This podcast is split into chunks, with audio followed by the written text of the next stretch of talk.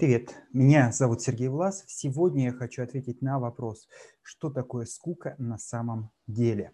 Ну, вот э, есть традиционное определение, что скука – это эмоциональное состояние вследствие сенсорной депривации. То есть э, такое переживание, э, чувство, ощущение, которое возникает в период, когда тебе не хватает какой-то информации, э, наступает информационный голод.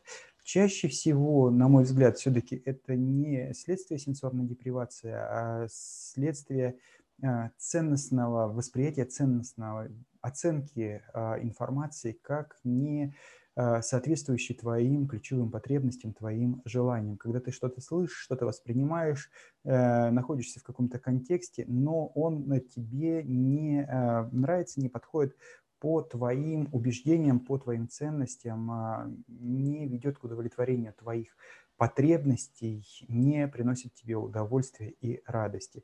Например, ты слушаешь длинную лекцию, но понимаешь, что эта информация тебе никогда не пригодится, она тебе никак не способствует вот, удовлетворению твоего желания, более того, она сложна для восприятия и тебе становится скучно. А, потому что ты ее не понимаешь, и Б, потому что ты не видишь возможностей для ее применения, ты видишь ее как затратный ресурс для усвоения.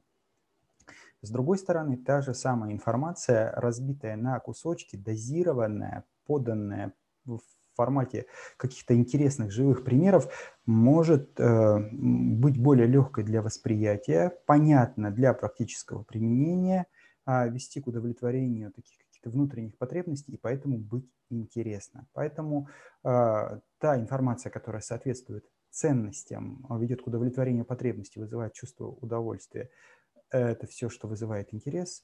А вот скука – это прямо обратное. Не соответствует ценностям, нет понимания, как с помощью этого можно удовлетворить свои потребности, и сложна для получения удовольствия.